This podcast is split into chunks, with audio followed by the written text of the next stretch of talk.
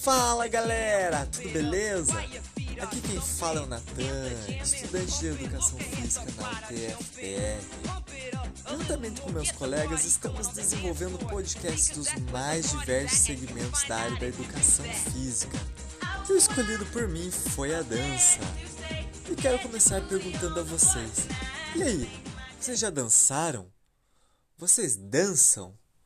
O que, que faz vocês dançarem? É para se divertir?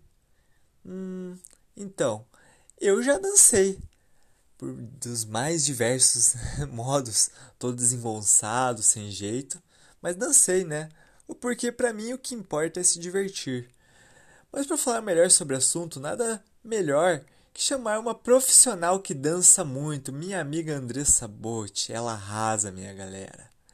Ela gentilmente me mandou áudios respondendo minhas perguntas, e por conta do tempo não vou conseguir pôr todos eles na íntegra. Então fiz um compilado do melhor. Espero que gostem, pois fiz com muito carinho para vocês.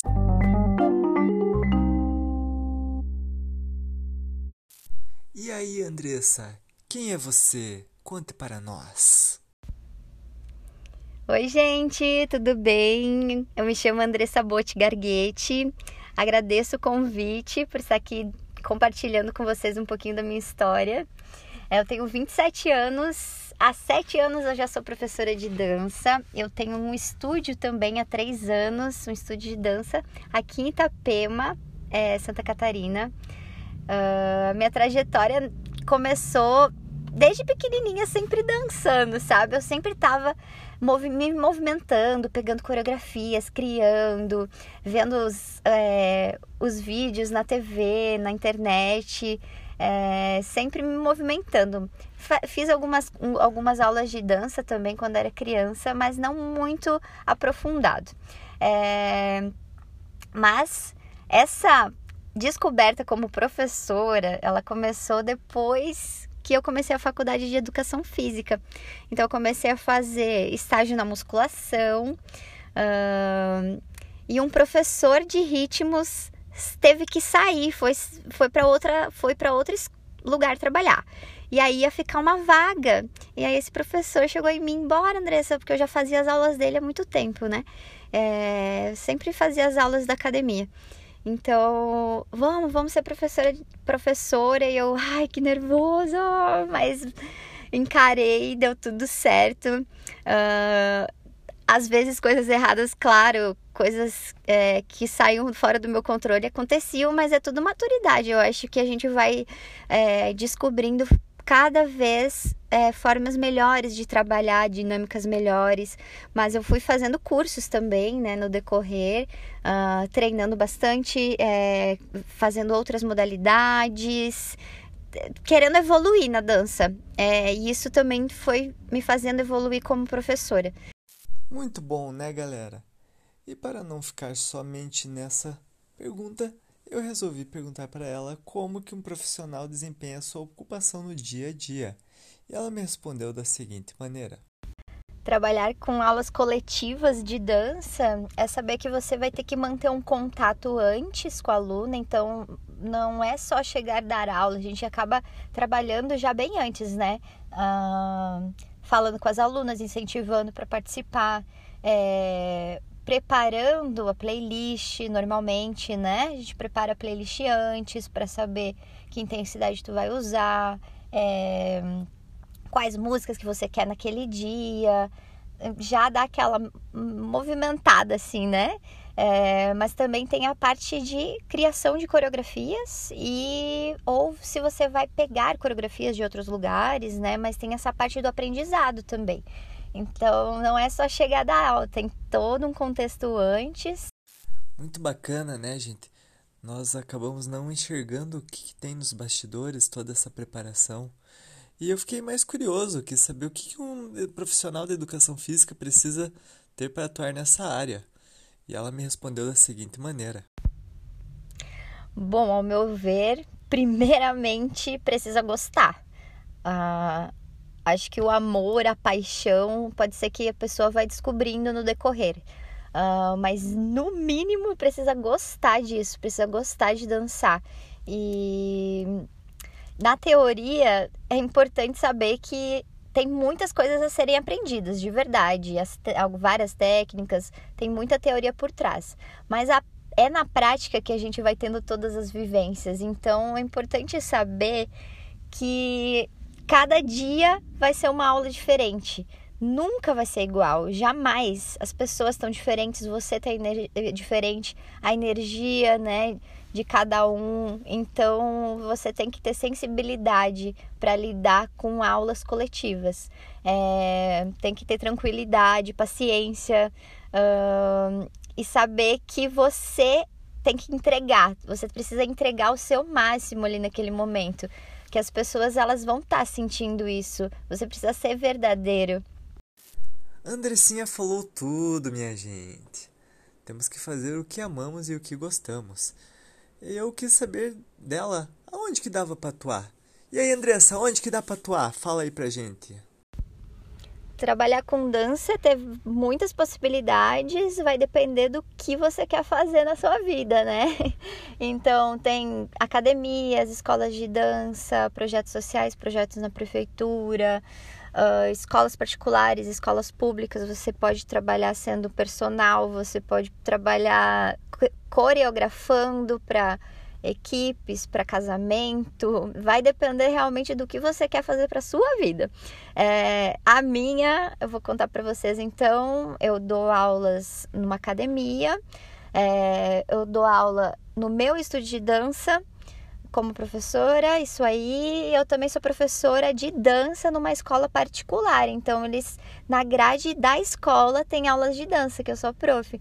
Então, é bem legal, assim, a gente tem bastante oportunidades. Basta querer mesmo e estudar para isso. Dançarina, professora e empreendedora. Meu Deus, que mulher! Deixa eu esperar um pouco que ela me tirou o fôlego, galera. Ah, vamos para a próxima pergunta. Eu perguntei para ela se ela considerava que a dança estava crescendo tanto no cenário do estado como do país e se a remuneração estava de acordo. E ela me respondeu assim: Acredito sim e vejo isso realmente acontecendo. A dança está ganhando mais visibilidade, mais respeito, mais oportunidades. É... E sobre remuneração, infelizmente tem alguns lugares que talvez o salário não seja tão ideal. Porém, eu acredito que a gente possa conseguir sim valores muito bons, uh, mas vai depender também do seu esforço. Eu acredito que se você estudar, treinar, é, buscar me melhorar como profissional, consequentemente o valor da sua hora aula, o valor né, da sua remuneração vai aumentar. Então, a gente precisa querer buscar isso de verdade. E não pode desistir também. A gente não vai começar ganhando 80 reais hora aula na sua primeira, na sua primeira turma, sabe? É, eu acredito que a gente tem que se permitir passar pelas etapas também, sabe? São escadas, degraus que nós vamos subindo e precisa ter paciência e buscar isso, saber onde você quer chegar e estudar para isso acontecer para você conseguir subir esses degraus todos os dias.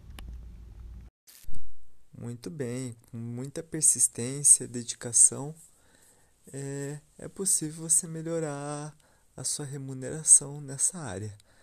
É, só a título de curiosidade, em um mapeamento feito pelo Ministério da Cultura no ano de 2016, é, até 19% dos agentes de dança na cidade de Curitiba ganhavam até dois salários mínimos.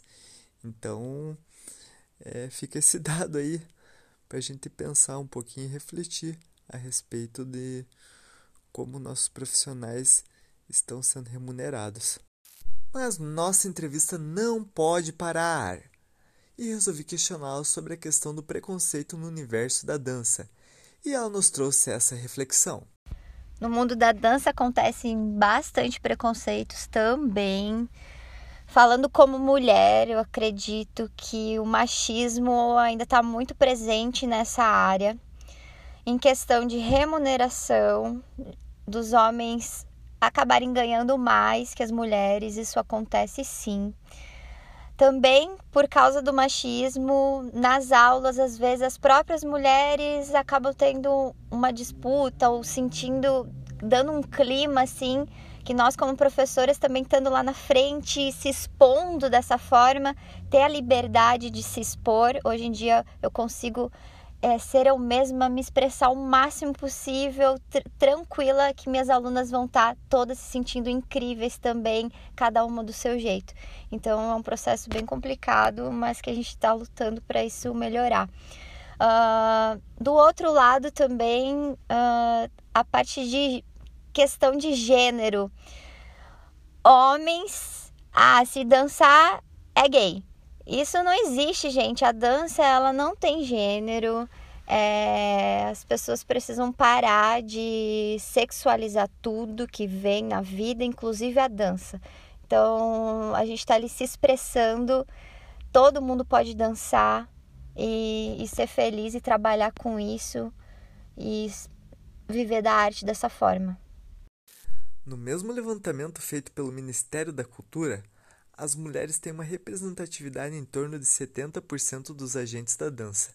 Então não é aceitável que elas continuem ganhando menos, não é mesmo? E sobre a questão do machismo, ele continua muito forte nesse meio, pois qualquer dancinha já é motivo de chacota na roda dos amigos. Fala a verdade, já zoou teu amigo, você já foi zoado. Mas essas coisas a gente precisa superar, né? Estamos em pleno século XXI. E para quebrar um pouco o gelo, descontrair, deixei o melhor para o final. Perguntei para a Andressa se dançarina também dança para se divertir ou quando tá na balada nem rebola para não trabalhar. Vejo o que ela me contou. Olha, acontece várias situações, na verdade, que incomoda de certa forma. Nós dançamos para nos divertir, sim, em vários momentos. Não é só para trabalhar, em casa, em qualquer lugar. Mas na balada, o que que acontece? Acho que muitos professores que vão me entender e vão concordar comigo nesse momento a gente não tá lá para trabalhar. Então, as pessoas colocam um peso na gente de que nós somos professores e naquele momento todo mundo vai copiar o que a gente está fazendo. Ou, ah, me ensina um passinho. Ah, é, faz a coreografia aqui que eu quero imitar, sabe? Então, nesses momentos se torna um pouco chato, inconveniente. É, não em todos os momentos, mas em alguns sim. Quando isso acontece com, com frequência, às vezes até é engraçado aqui, a gente comenta sobre isso na roda de amigos entre professores. Uh, quando tava podendo, né, antes da pandemia ter, a gente fazia umas festinhas aqui no meu estúdio. É, então chegava a determinado momento que a gente olhava, as alunas estavam fazendo tudo igual a gente, sabe? E a gente também quer dançar livremente, quer dançar sem ter coreografia, sem precisar estar se preocupando com o outro, sabe? Nesse momento a gente quer se divertir divertir, curtir, porque em aula a gente está sempre pensando no coletivo. A gente está olhando para todas as pessoas, né? Acompanhando todo mundo. Então, nesses momentos de diversão, a gente quer curtir mesmo, sem precisar estar tá pensando no outro. Então, às vezes precisa falar né? não estou trabalhando. Hoje eu não estou trabalhando realmente porque acontece esse tipo de situação. Boa pergunta. Então fica a dica. Se você ver seu professor ou professora se divertindo no rolê, não incomode ou imite, vá fazer sua própria coreografia em outro lugar.